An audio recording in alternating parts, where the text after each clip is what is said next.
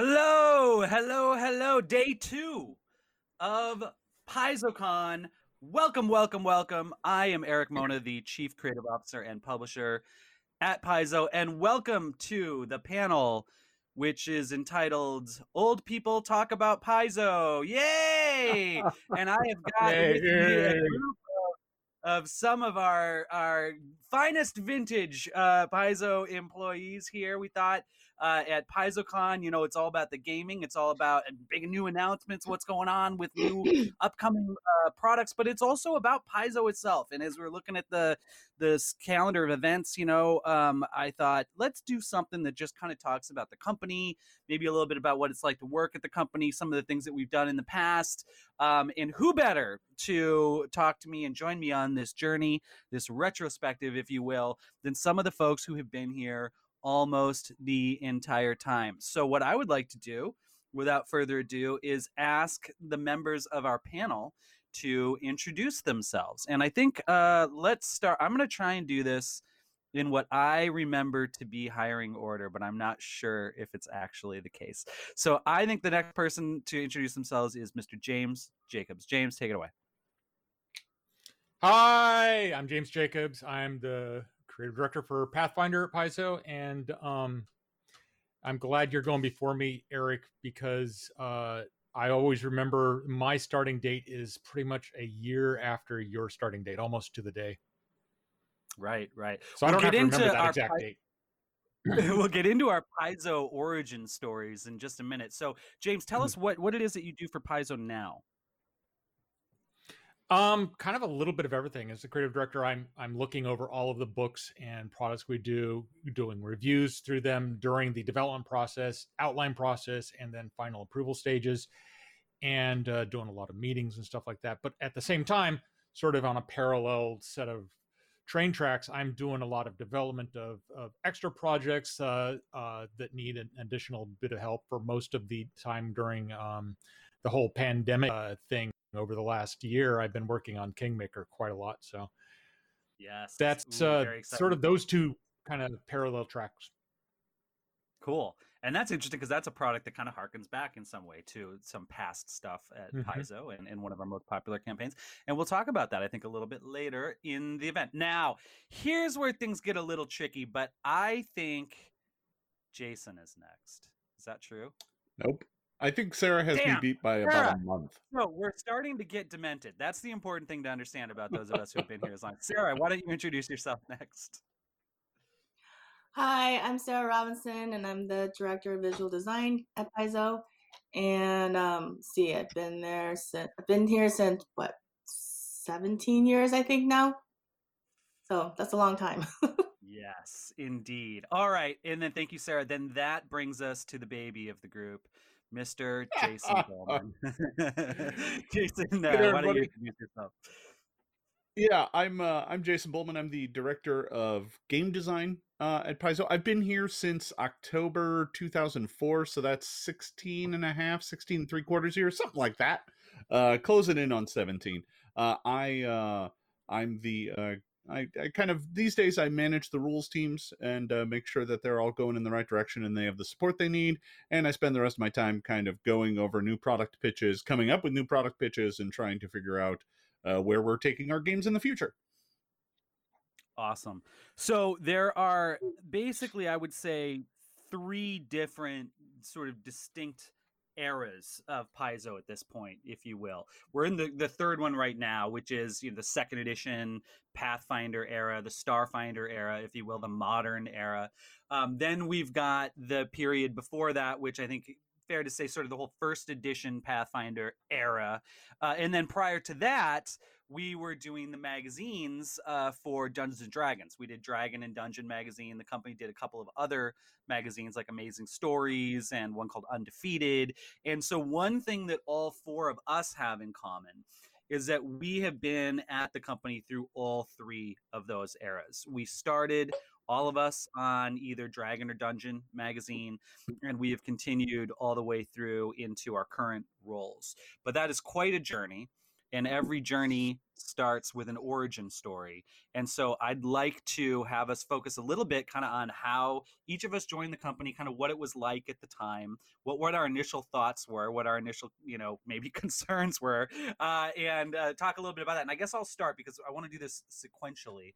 Um, my origin story is pretty basic. I came with the furniture. You know, we spun off uh, from Wizards of the Coast in 2002, and at that time, I was the uh, an editor on Dungeon magazine. At that time, we'd shifted uh, an earlier magazine called Polyhedron into Dungeon. Polyhedron had traditionally been uh, uh, for the RPGA Network uh, official magazine, similar to like Pathfinder Society and Starfinder Society, the organized play program for D and D.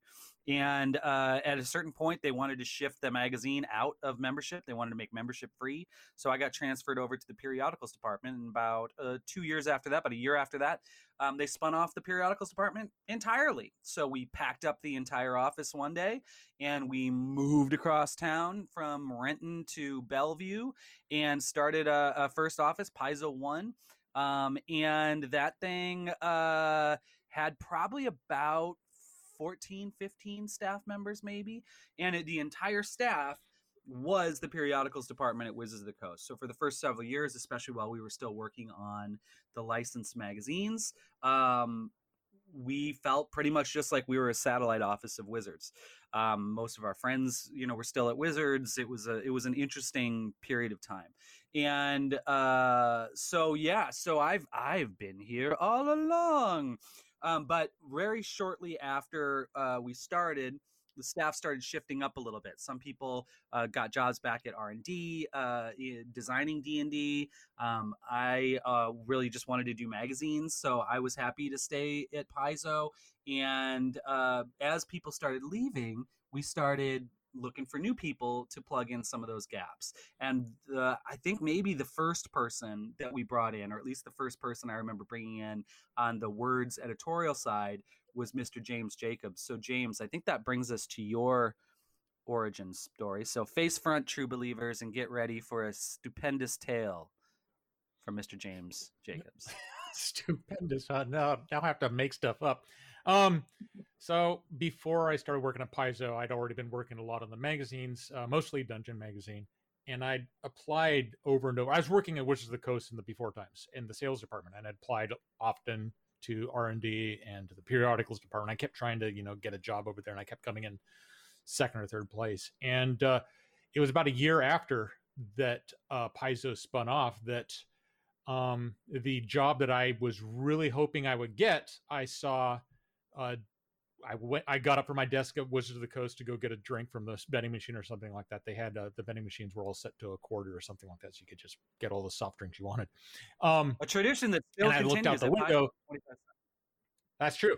Um, I looked out the window, and there downstairs was, uh, I think it was Chris Perkins handshaking a Paizo ex Paizo employee that I knew was going for the same job I was, and I realized I didn't get that job. So that was pretty disappointing uh, I went back to my desk, and I think within a couple of hours, I got a phone call from Johnny Wilson, who basically said they took one of mine, so I'm taking one of theirs. Do you want to work at Paizo?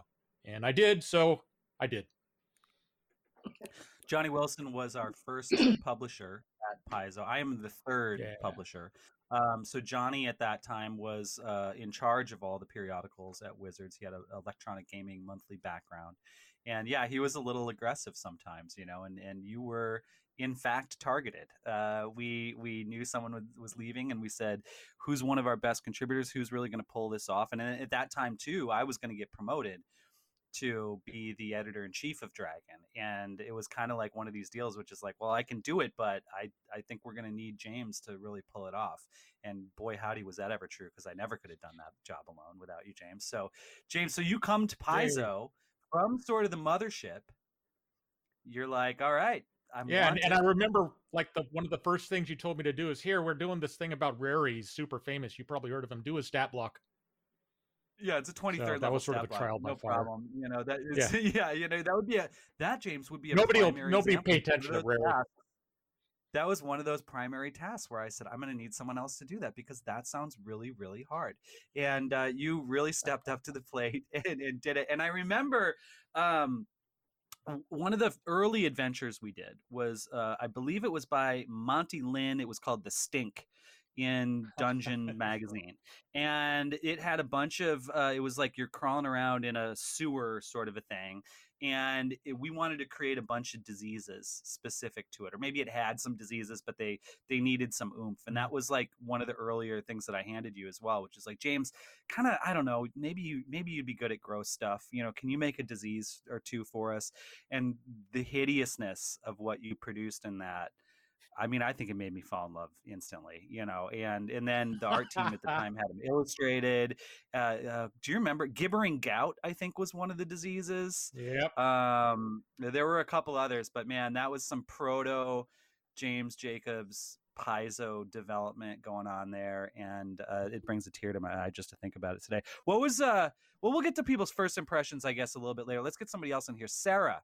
Um, so Sarah, you came in uh, as I recall, about the time we were working, maybe a little bit before we were working on the big Maure Castle dungeon number 112 big program. I remember that. I remember that anyway as being one of your biggest uh, or one of your first credits. What's your memory? What's your origin story? Tell us how you came in. What, uh, you know, how did that happen? Uh, well, mine, uh, um, I answered a Craigslist ad. Um, it was for an employment, and the headline was like, uh, do you like games? And I'm like, well, yes, I do like games.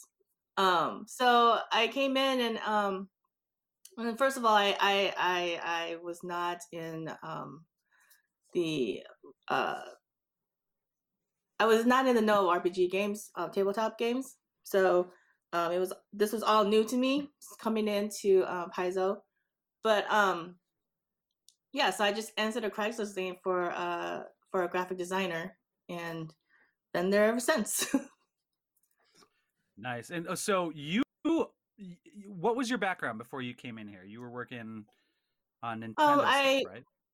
Yeah, I was a graphic designer for um, a magazine, um, Nintendo Power. Um, we I worked with actually Sonia, and recently uh, Kyle, um, with on uh, at V Design, and we did layouts for Nintendo Power. So that's why I thought, you know, this was going to be video games instead of tabletop games. So I was like, okay, yeah, this sounds fun. It's right up my alley. And then I came in and I was like, oh, okay. Well, I didn't know that this stuff um, really was around still. So it was all new, new stuff to me.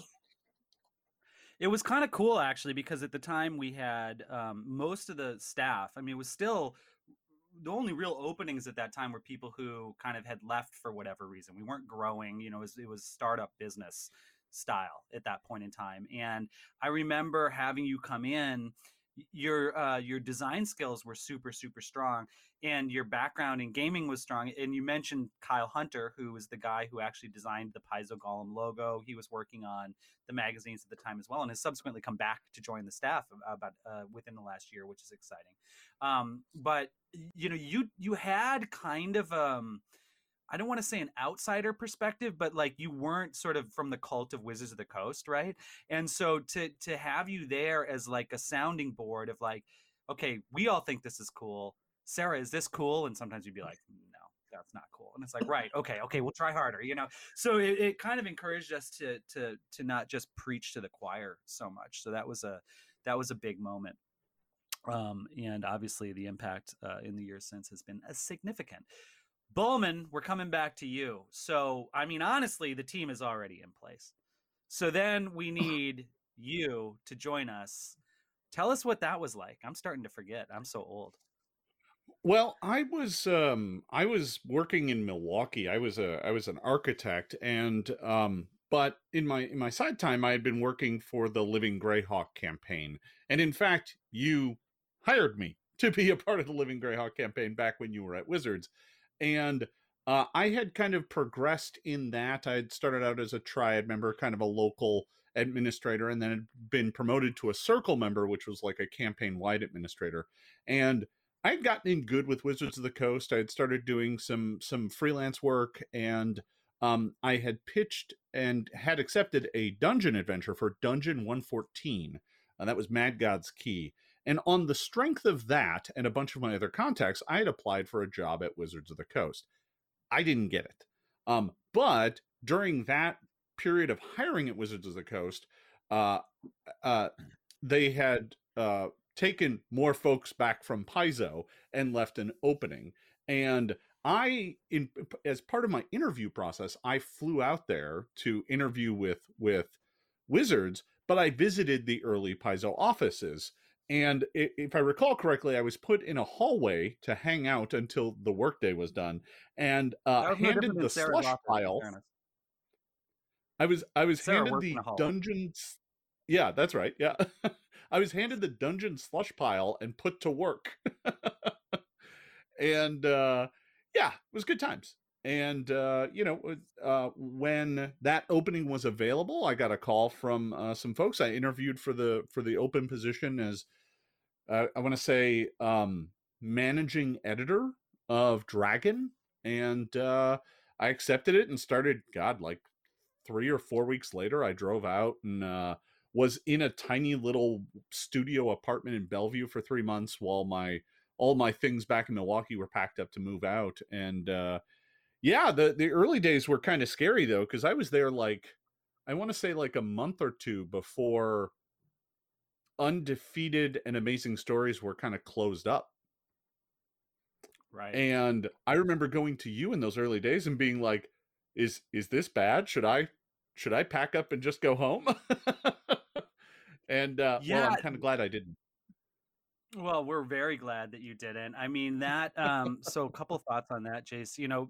around that time, again, it was like, okay, we brought you in. Um, uh, did we bring you in as the managing editor of, of Dragon? Was that your first title? so i i was I know i you was ended up offered there. the title i was offered the title of managing editor but i started out as associate or yeah associate editor for like six months or something and Okay. then because I, frankly i didn't have any editing experience i had game experience and i was brought that- to the team to be the kind of 3.5 game guru Right, right. We needed somebody. We had a lot of folks who were sort of really strong at the the English language stuff, and we had a lot of folks who were really strong at the lore of D and D stuff. And then we had a bunch of folks who were pretty good, uh, and I would include James and I guess probably myself in the just kind of making up stuff for D and D side.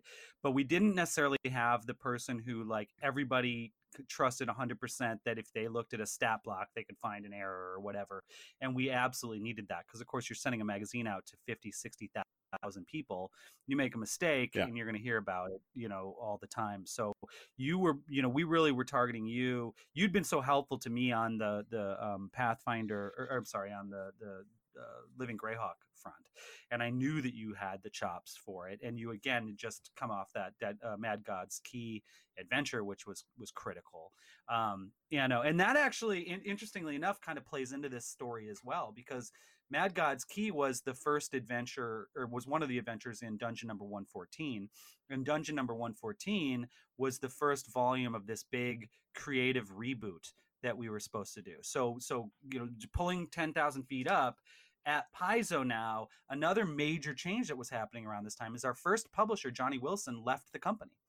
Um, I, you know, one day Johnny had it up to here with the technology constraints of a small company and kind of blew up. And then the next day he didn't come back to work.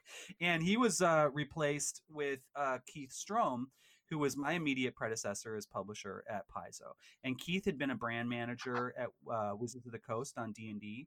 Um, Keith had been an editor uh, at TSR on things like Ravenloft and some other projects. And so he had a huge experience. And when he came, um, I think he and Lisa, our CEO, um, hatched a plan to kind of shake things up a little bit. And they wanted to essentially relaunch Dungeon and Dragon magazine. And so we did that. And with the relaunch of Dungeon, James and I worked really hard on trying to kind of come up with uh, the right plan for Dungeon. And then on the uh, the Dragon side, it was Chris Chris Young, Chris Thomas, and now Chris Youngs, and um, uh, Matt Sernett were working on the Dragon side. And I remember being really excited about what James and I were coming up with on the uh, the Dungeon side, but the Dragon side seemed to be veering in a direction that was very much like, oh, oh, I know, Dragon can be the magazine that's just for players, and Dungeon can be the magazine that's for just GMs. And whereas Dungeon, I think, always had been a magazine largely for GMs, um, I always felt like Dragon was the magazine for everybody. It was kind of like the magazine of D and D, and so I was a little nervous about that. But in short succession, you know, Johnny left, Chris left, Matt left, uh, and all of a sudden I'm holding the reins of Dragon magazine as well. And so I needed to, which was great, by the way, kind of like what I wanted to do since I was eight. But I also knew that I was never going to be able to do all that alone. Never going to be able to keep Dragon or uh, Dungeon afloat. We were getting just starting to get into. Um, the planning for Age of Worms wanted to see that through, and so I we, we were going to need to have strong people on both teams, and that's where uh, Jane, uh, Jason, that's where you came into this story. So, all right, so we're yeah, all and, and those yeah th- those early days were about like like there was like when i when i started the, the magazine was very very player focused and some of that stuff certainly stuck around. That was like class acts if you remember all those. Mhm. um and yep, we did we did that all the way up through the end. Um but you know having big giant splashy gm articles really became key to the to the relaunch's success Well, absolutely. I mean, you know, the the thing that's interesting about the RPG business in general is that there are more players. And thus, if you do a book that's geared toward here's stuff for your character, all that, that book, generally speaking, is probably going to sell better than a book that's just aimed purely at GMs. But the dirty little secret is that GMs probably buy five times as much stuff as players do overall.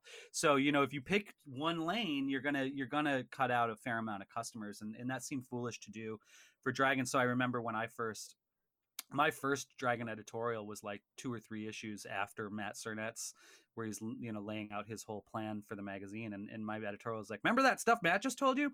We're not going to do any of that." you know, it was uh, it was an interesting approach, and and it uh, you know that was a fun time. You know, you mentioned you know the, the undefeated and amazing stories, then also kind of wrapped things up because that they weren't going so great. We had um, the the license that we had to do Star Wars Insider magazine ended, and all of a sudden Paizo shifts to it's the Dragon and Dungeon Company. You know, we're just doing D and D magazines. All of the other sort of business units that we had set up had closed. We had to unfortunately lay some of those folks off. That's where we lost Kyle Hunter, the guy who did the uh, the the the Paizo logo, like I mentioned because he was art directing undefeated which was a it was a magazine for games you can win you know and so it was a lot of miniatures games and board games. Cool magazine beautiful magazine but just a tough time to launch a magazine in that era. And so um, here we were and all of a sudden the entire weight of the company seems to be falling largely on the shoulders of the four in this in this presentation and about four to six other folks. And it was just the the path or it was just the the d&d magazines. And you know you and others came uh jason and said oh my god you know are we i just started my job am i going to lose it? And that had been one of the big reliefs actually of shifting away from wizards. It's not this way anymore as i understand it there but back in the late 90s and and uh, early 2000s every uh, every Christmas you'd pretty much assume you and some of your friends were going to get laid off because that just seemed to be the way they did their business. Is they'd they'd run like mad, and then about October they'd start saying, "Okay, who do we lose?" just to kind of make our numbers at the end of the year. And that was a terrifying experience actually, and kind of for me ruined. Um, the lifelong goal of wanting to work on D and D because every eight months you'd just be worried that someone was just going to knock you off your your pedestal, and I wanted to make sure that that wasn't the case at Paizo. But yet here we are like year one or year two and it's like okay guys we just gotta hold on. You know don't pay too much attention to the empty desk next to you. And we just had to bust our ass on the magazines and i think that that i don't want to say desperation but that that we needed to succeed um really played into some of the innovations that went into things like the Age of Worms Adventure Path, like the graphic redesign of Dungeon and Dragon magazine that came about Dragon 323, Dungeon 1, uh, 114. Um, Age of Worms started 121. You know, so we're really into the the the.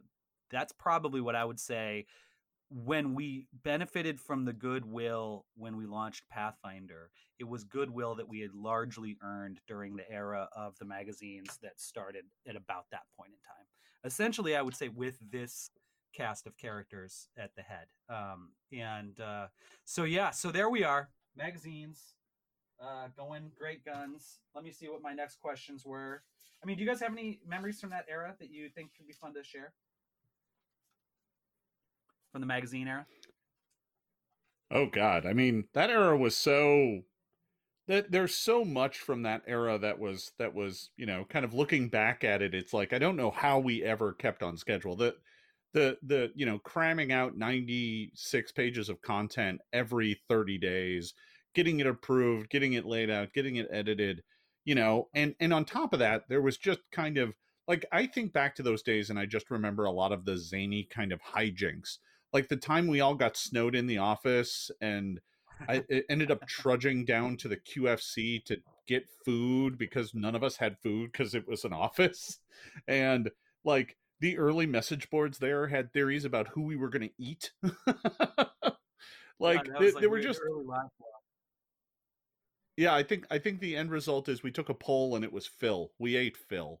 So Uh, Phil Lacefield uh, just Yeah, slides off the yeah. phone. No it Um, One- one thing that I think was a personal fun memory of mine there that touches on all of you guys, and maybe maybe we can talk about this for just a few minutes. And I see there's a question about it in the chat, and then after that, I think I'll open it up to questions from the chat. Um, we've covered the early years of Paizo now. You know, like everything else is Pathfinder. You've all heard about that, but but the um, we all played in a game together that I ran, which was the uh, the Age of Worms uh, playtest campaign, essentially. Um, and we uh, and and so um, it was i believe sarah's first tabletop rpg experience. So she's learning the dice and stuff. It uh, it was a big group. I mean i would say there was eight or nine people in that group. Um, pretty much the entire editorial department anyone who wanted to play uh, was able to play. Um, let's see. James why don't you talk a little bit what are your, some of your memories of that campaign Um, I remember uh, being weirded out at having to play a character in a campaign that I had largely developed and written large sections for. So it was sort of a challenge to me to. Um, it was my first really big challenge of like keeping player knowledge separate from my uh, character knowledge and all of that stuff. So I really just instead of trying to like build a character that was focused on um, exploring the game and all of that, I built a character that was a weird sort of uh, born dead cultist of Wee Jas, who was sort of a not very nice cleric. You know, the idea of like I'm the party cleric, but I'm not nice, so you're not guaranteed to get healing, and um, sort of a character that was more focused on exploring how they would uh, uh, interact with the other players because I knew everything that was coming, you know. Um, but I didn't know how uh, Jason and Sarah and Wes and Mike and, and Jeremy and all these other players in the group were going to build their characters. So that was really what I wanted to focus on was how a weird sort of off-putting once dead cleric would interact with a bunch of adventurers. and your character's name was Tirlandi Scrim yes Tirlandi Scrim, named after Angus Scrimm from the Phantasm uh, movie, star of uh, the Tall Man. Awesome. And the uh you actually journaled some of the early days of that campaign that are still available on the Paizo message boards. So if you want to look up the Oh, journal right. of Yeah, they're in there. Tyrell and Jim, you can kind of see how the campaign played out for the first few I- uh, few months. I remember the last session you ran was um, the gladiator combat, and I managed to like Mhm. charm an ogre and and had them carry me off the field like on a palanquin to try to like earn extra credit points with the uh, the the the observed all the audience, and I think it maybe worked, but I never found out because then uh, we, we never played again. and we we never played again. Alas, the uh the, the but we could play again. I mean, you should pick it up. Convert Age of Worms Yeah, I to mean, second edition. I heard like, people are interested Four in of us still work at Paizo. Only one person's dead. I think we, you know, let's get it together. Yeah. Uh, Sarah, your um, you you remember your character? Yeah, as uh Daejin Kim or yeah. I was a ranger. Dejin Moon. And I then you think. helped Yeah, your me. ranger. Yep, and you helped me with my character and um I remember asking you, I was like, okay, so we're, we're gonna play for like an hour, right? And you're like, no, we're gonna play play for like four or five hours. I was like, what? I'm like, how how are we gonna play out for that long? and I was just like, oh, oh, okay, well, uh, okay, well, but I mean, I had a lot of fun. I think it was um a great learning experience coming in, um, designing all the books for stuff, but then getting to actually get to know the game and play the game. I, it was fun, and um, yeah, I thought I thought it was a fun game, even though it was a it was a very big group. very big group, and uh, it must have been in some ways fairly intimidating experience as your first gaming thing. was because I wasn't. Yeah, I wasn't expecting like all the different voices and the role playing, even though it is a role playing game. So it was it was very all new to me, but it was it was it was great. and it was fun to see also, you know, from my perspective of like that context i think started to really help the design choices and things you're making as well as you started to kind of understand oh wait i now have made a character. Now i fully understand kind of how you would need to kind of cross reference this and that and here's a graphic design solution for that. So you know that that was great to have you in the game and, and and but it was also good for the products and that was true for all of us i think having played through that I do think it enhanced the overall AP. Uh, we'll get to questions, but I want to get Jason. What are some of your thoughts on what was your character? Do you remember anything from that Age of Worms campaign? I was playing Gar Blitzheim, uh, my my dwarf uh, fighter wizard, um, and uh, I have I have a lot of memories of that campaign. I remember that the first character who died was Abelard. It was Wes's character who died to a swarm. Uh, and we ended up naming the group Abelard's Band because of it. Um, and uh, oh god, I ended up with an owlbear cub that kept trying to eat me. Uh, that I tried to make a pet. Um, and uh, I think that my favorite story, well, Beaky, yeah, this is Beaky, right? Uh, but but by far Beaky my won. favorite story from from that campaign was was uh the murderous Frothel Thimble. yes.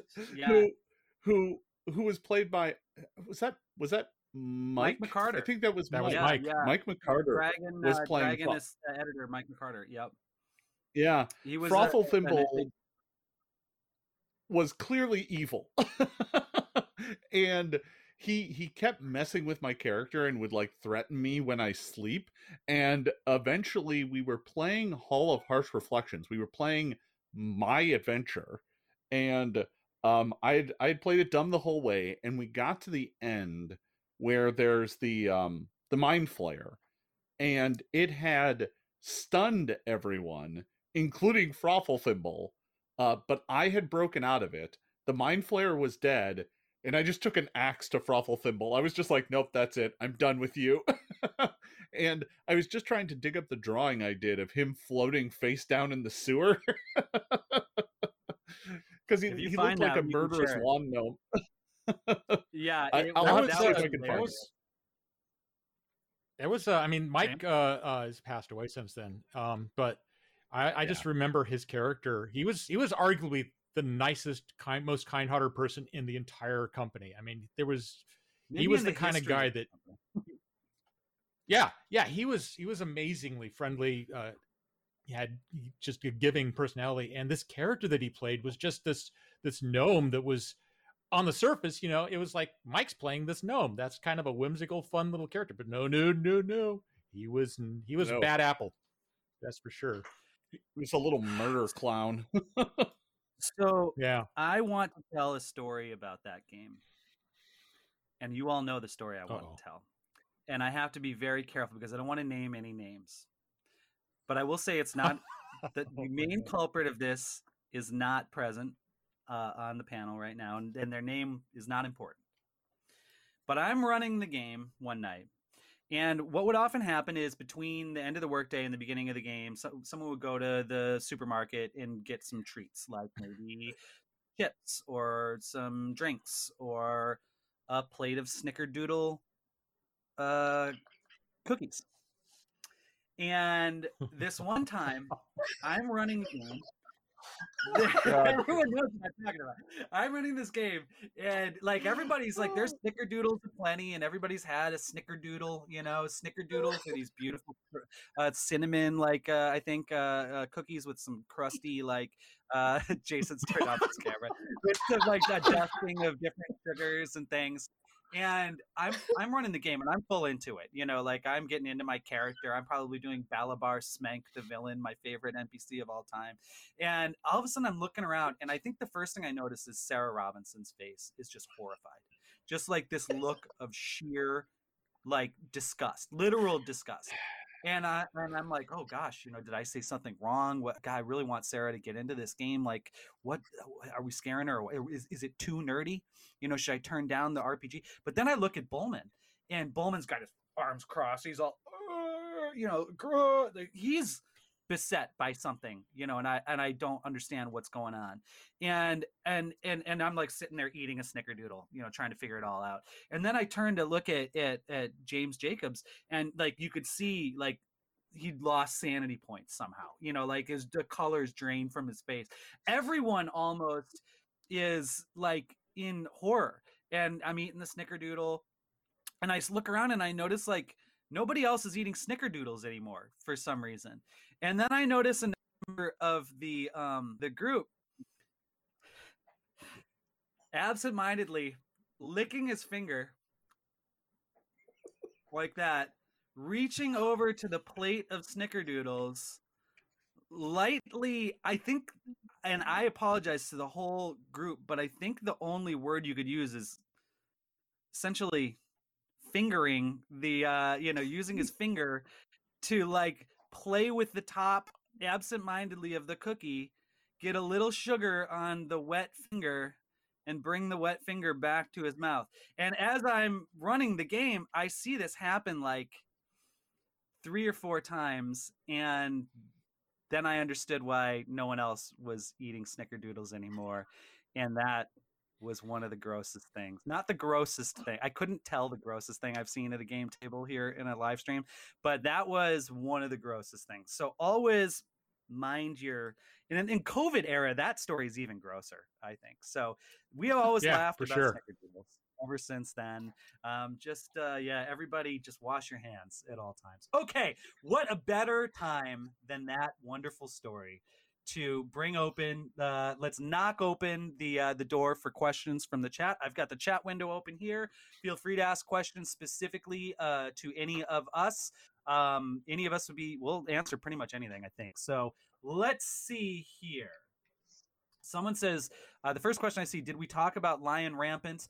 We did not. That would be more of a lisa stevens story. Lisa uh, our ceo who unfortunately couldn't make it this uh, weekend she started uh, back in the day. She's got stories about White Wolf, Lion Rampant, all kinds of stuff. I would encourage anyone who's interested in that. And those stories go back into the 80s. You know, she is uh, she's about a, a, decade older than us, and so she uh, has been around for a long time and knows where a lot of the skeletons are buried in this business. And if you're interested in hearing some of those early uh, RPG stories, highly encourage you to look on YouTube. A number of her panels called Auntie Lisa's Story Hour um, are online on, on Paizo's channel, and they're fascinating. I, I sure hope uh, one of these days Lisa writes a book about her uh, career in this business. It would be fascinating to read. And it would definitely be one of those books where almost everyone in the industry would start looking at the index and they'd find their name in there and then they'd look to make sure they didn't get, you know, savaged. But I'm sure Lisa would say nice things because she's such a nice person.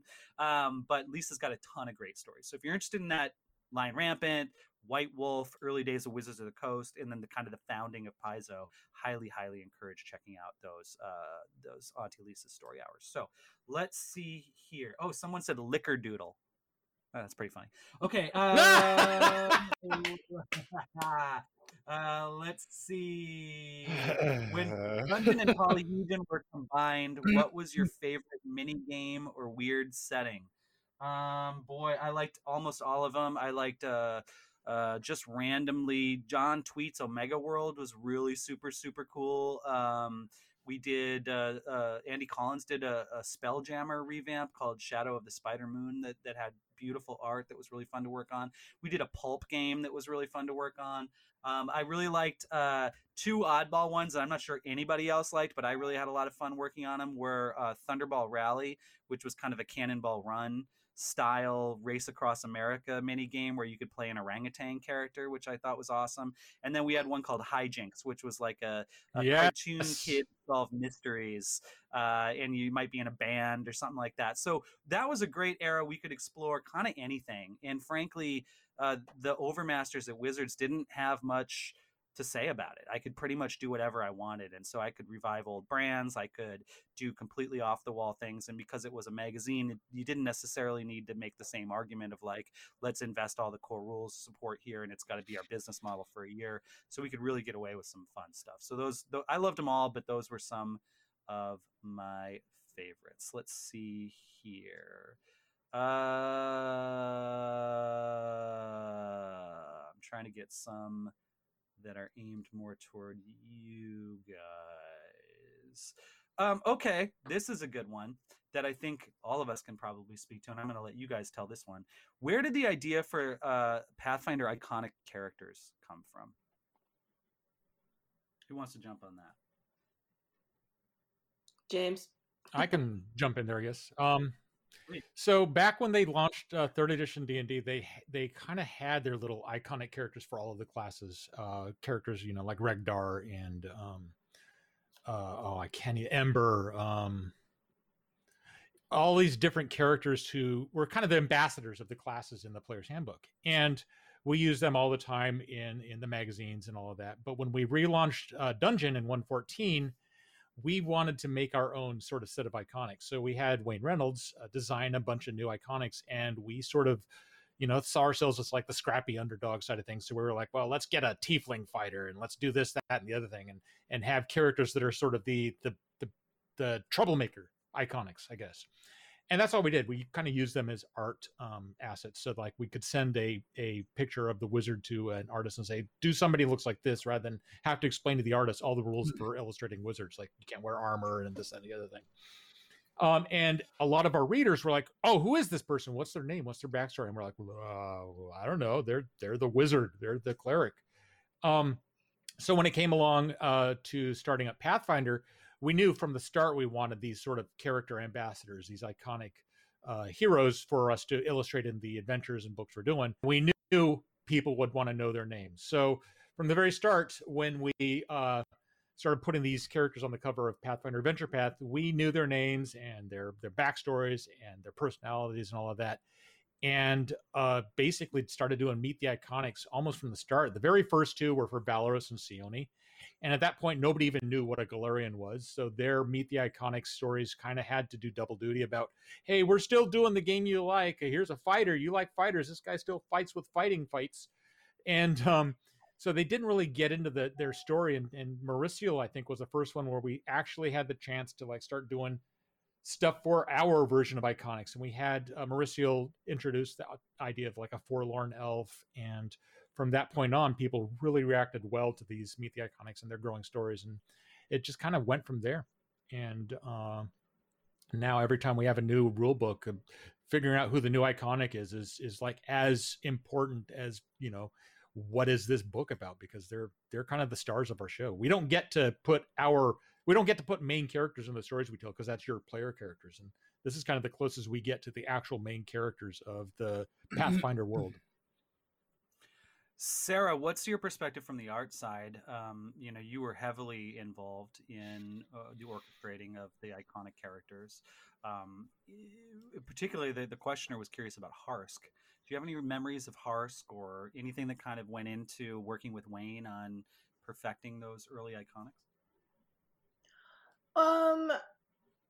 Well, for the early on I- I- iconics, I wasn't really involved um, because I was still the I was just a graphic designer back then, just laying out the books and stuff. But I do remember, um, you know, chatter throughout the office and stuff that you know we wanted these characters to be something that, like James said, that we can send to the artists to um, put into the illustrations instead of you know having to describe what each what each character should wear and all that kind of stuff. So it kind of ma- it really made my life easier um doing art orders and stuff and i think it kind of helps um you know uh also get recognition of these characters being in our um books all the time to get recognized that this, these are pathfinder characters.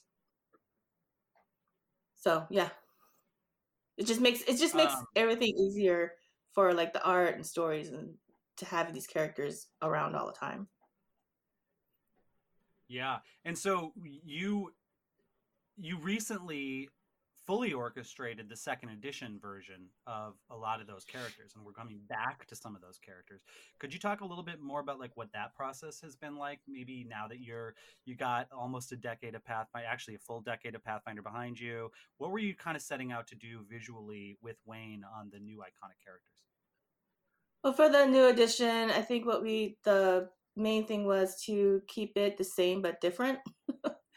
um, we didn't want to go too far because I know a lot there was a lot of investment in these um, characters, but we also just wanted to update uh, some of the characters because of the um, uh, their weapons didn't work for them or some or whatever, and you know, kind of change up their costumes a little bit just so it's not the same but you know just make it a little more interesting for the um, new edition and i think i think most of them uh, we basically kind of stayed the same as um, look for it but then you know um, just updated the poses and make it a little more interesting and maybe some more weapons that they need to for their adventures. Um, but yeah i think wayne did a pretty good job of keeping the same look but also make it a little more interesting for the new edition and I think he he also had a lot of fun updating all these characters as well. I mean, he, you know, he once he gets started on a character, he he just goes and goes and adds more stuff. So it's interesting to look at the characters and you know really zoom in and see all the stuff that he's added to these characters. Yeah, and it's and he's got a story behind every single thing too, which is amazing. Um, I think this one's mostly going to be aimed at you, Jason. Um, how did the archetype rules start, and how did we feel when we really when we realized that archetypes became a core feature of Pathfinder? Well, I think so. We, you know, the the rush to get the alpha, then the beta, then the core rulebook out, um, left planning for the future kind of a little nebulous, right? Um, the game mastery guide ended up coming together um, mostly outside of outside of outside of me. I think that was mostly spearheaded by like James and Wes and folks.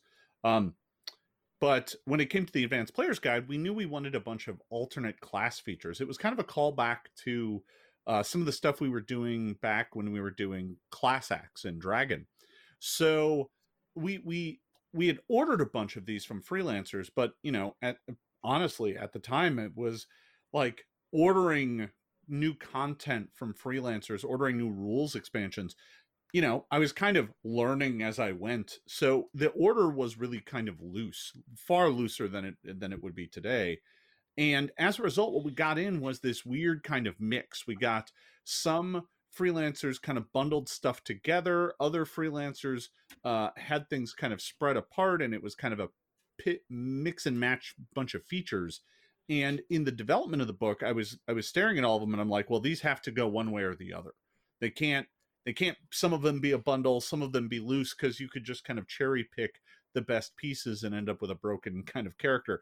So like the decision was made, you know, I was like, okay, well, let's make these into bundles. That way they have more of a cohesive theme and I'll I'll I'll figure out themes for all of them. Well, that made a whole bunch of extra work for me, but um that's kind of how archetypes got started was this this need to have the advanced players guide be unified and actually make sense. Um so you know uh I, I think even from that early day it was like oh there's something here this actually is really kind of fun being able to say oh i'm this kind of fighter or i'm this kind of rogue um clearly was was was was working very well and it was easy to plug a lot of that stuff together. Um i ended up with a lot of stuff on the cutting room floor that ended up getting used in later books uh as a result but when it came out you know folks just couldn't get enough of them from that point forward we we were dedicating a larger and larger share of every book we were doing to getting as many archetypes as possible.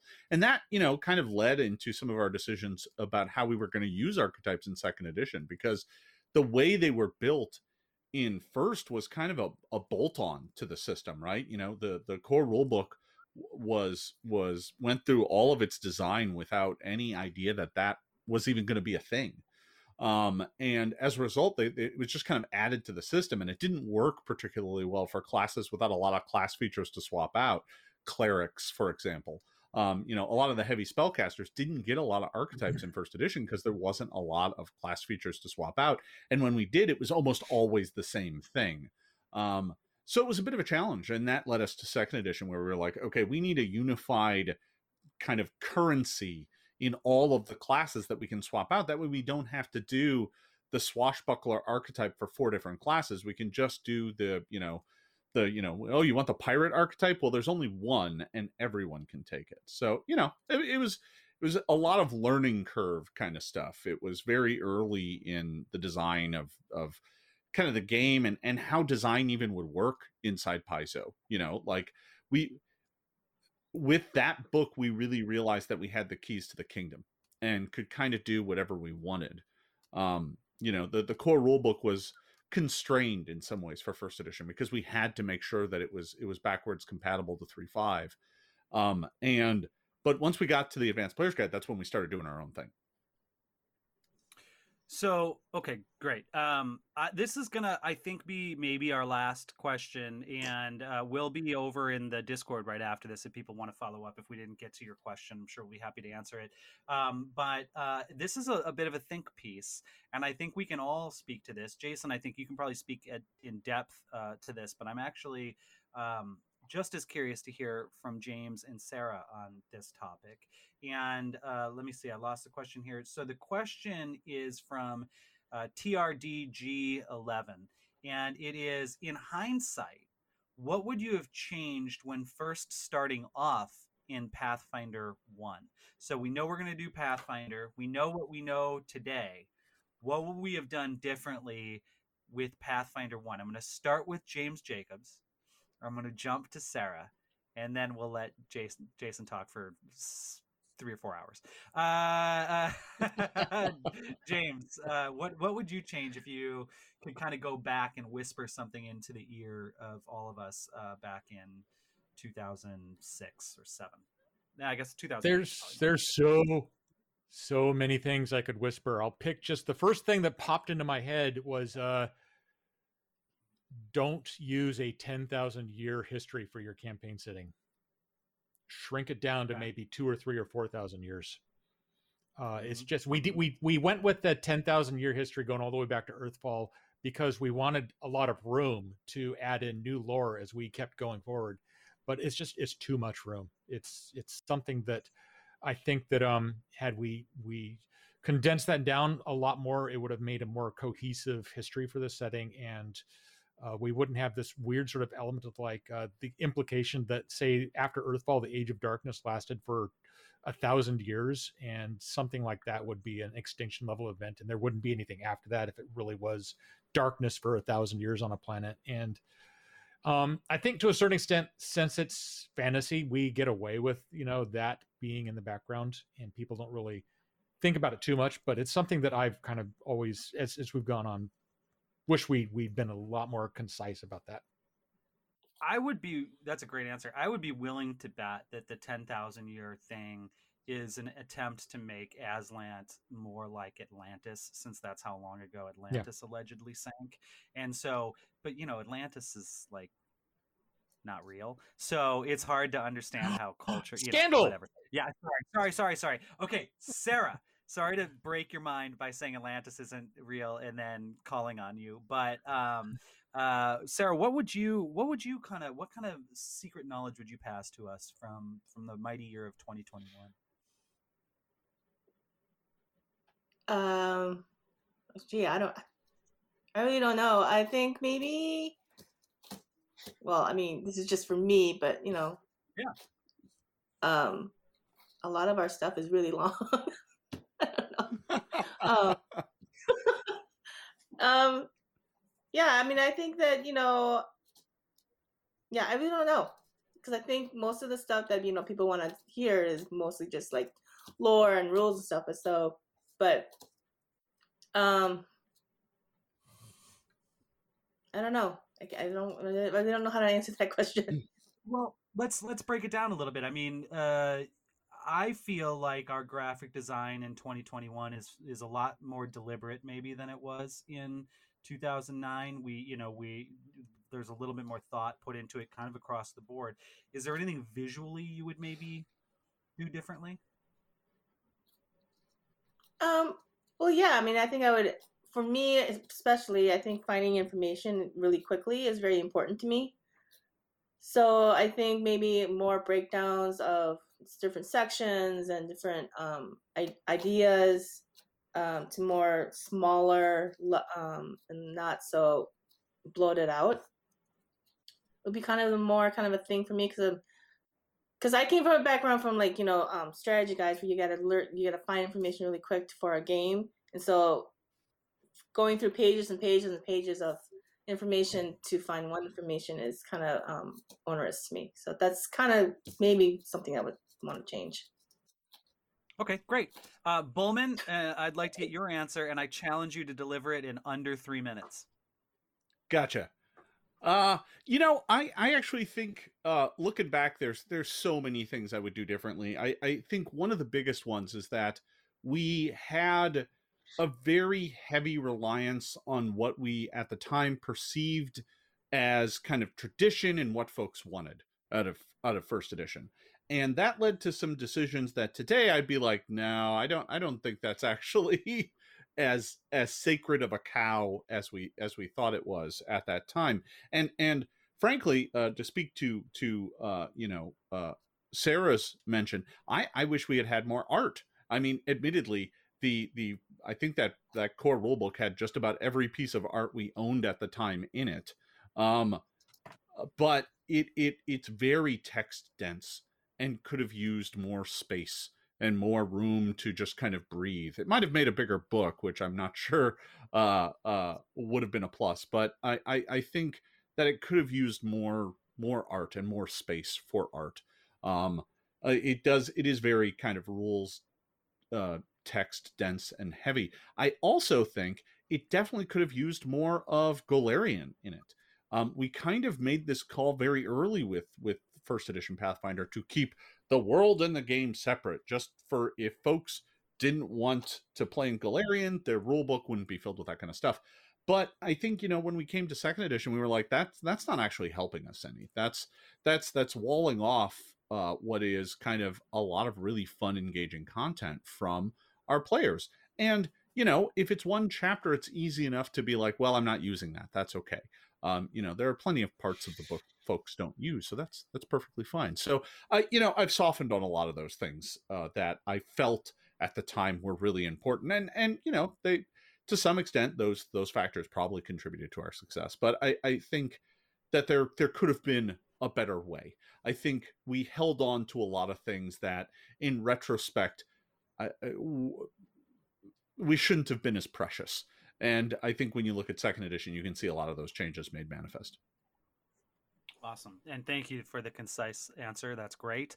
Uh, we are pretty much out of time. In fact, so out of time, I can't, I don't even have an answer. I will say uh, I would change nothing. It was 100% right the first time, especially after the seven rounds of errata.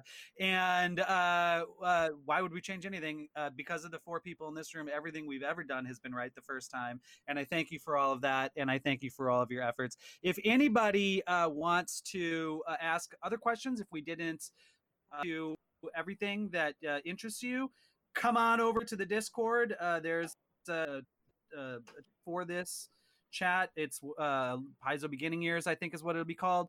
And uh, we'll be there for the next hour to answer some questions. In the meantime, we've got a whole slate of additional programming to get to, and uh, we will leave you to it. So thank you very much for your attendance. Thank you for the great questions. This was actually fun. Uh, maybe we'll do it again sometime. And thank you all for attending PaizoCon 2021. We'll see you next year and maybe later in this weekend. Bye, everybody. Thank you to my fellow panelists. Bye. Bye. Bye.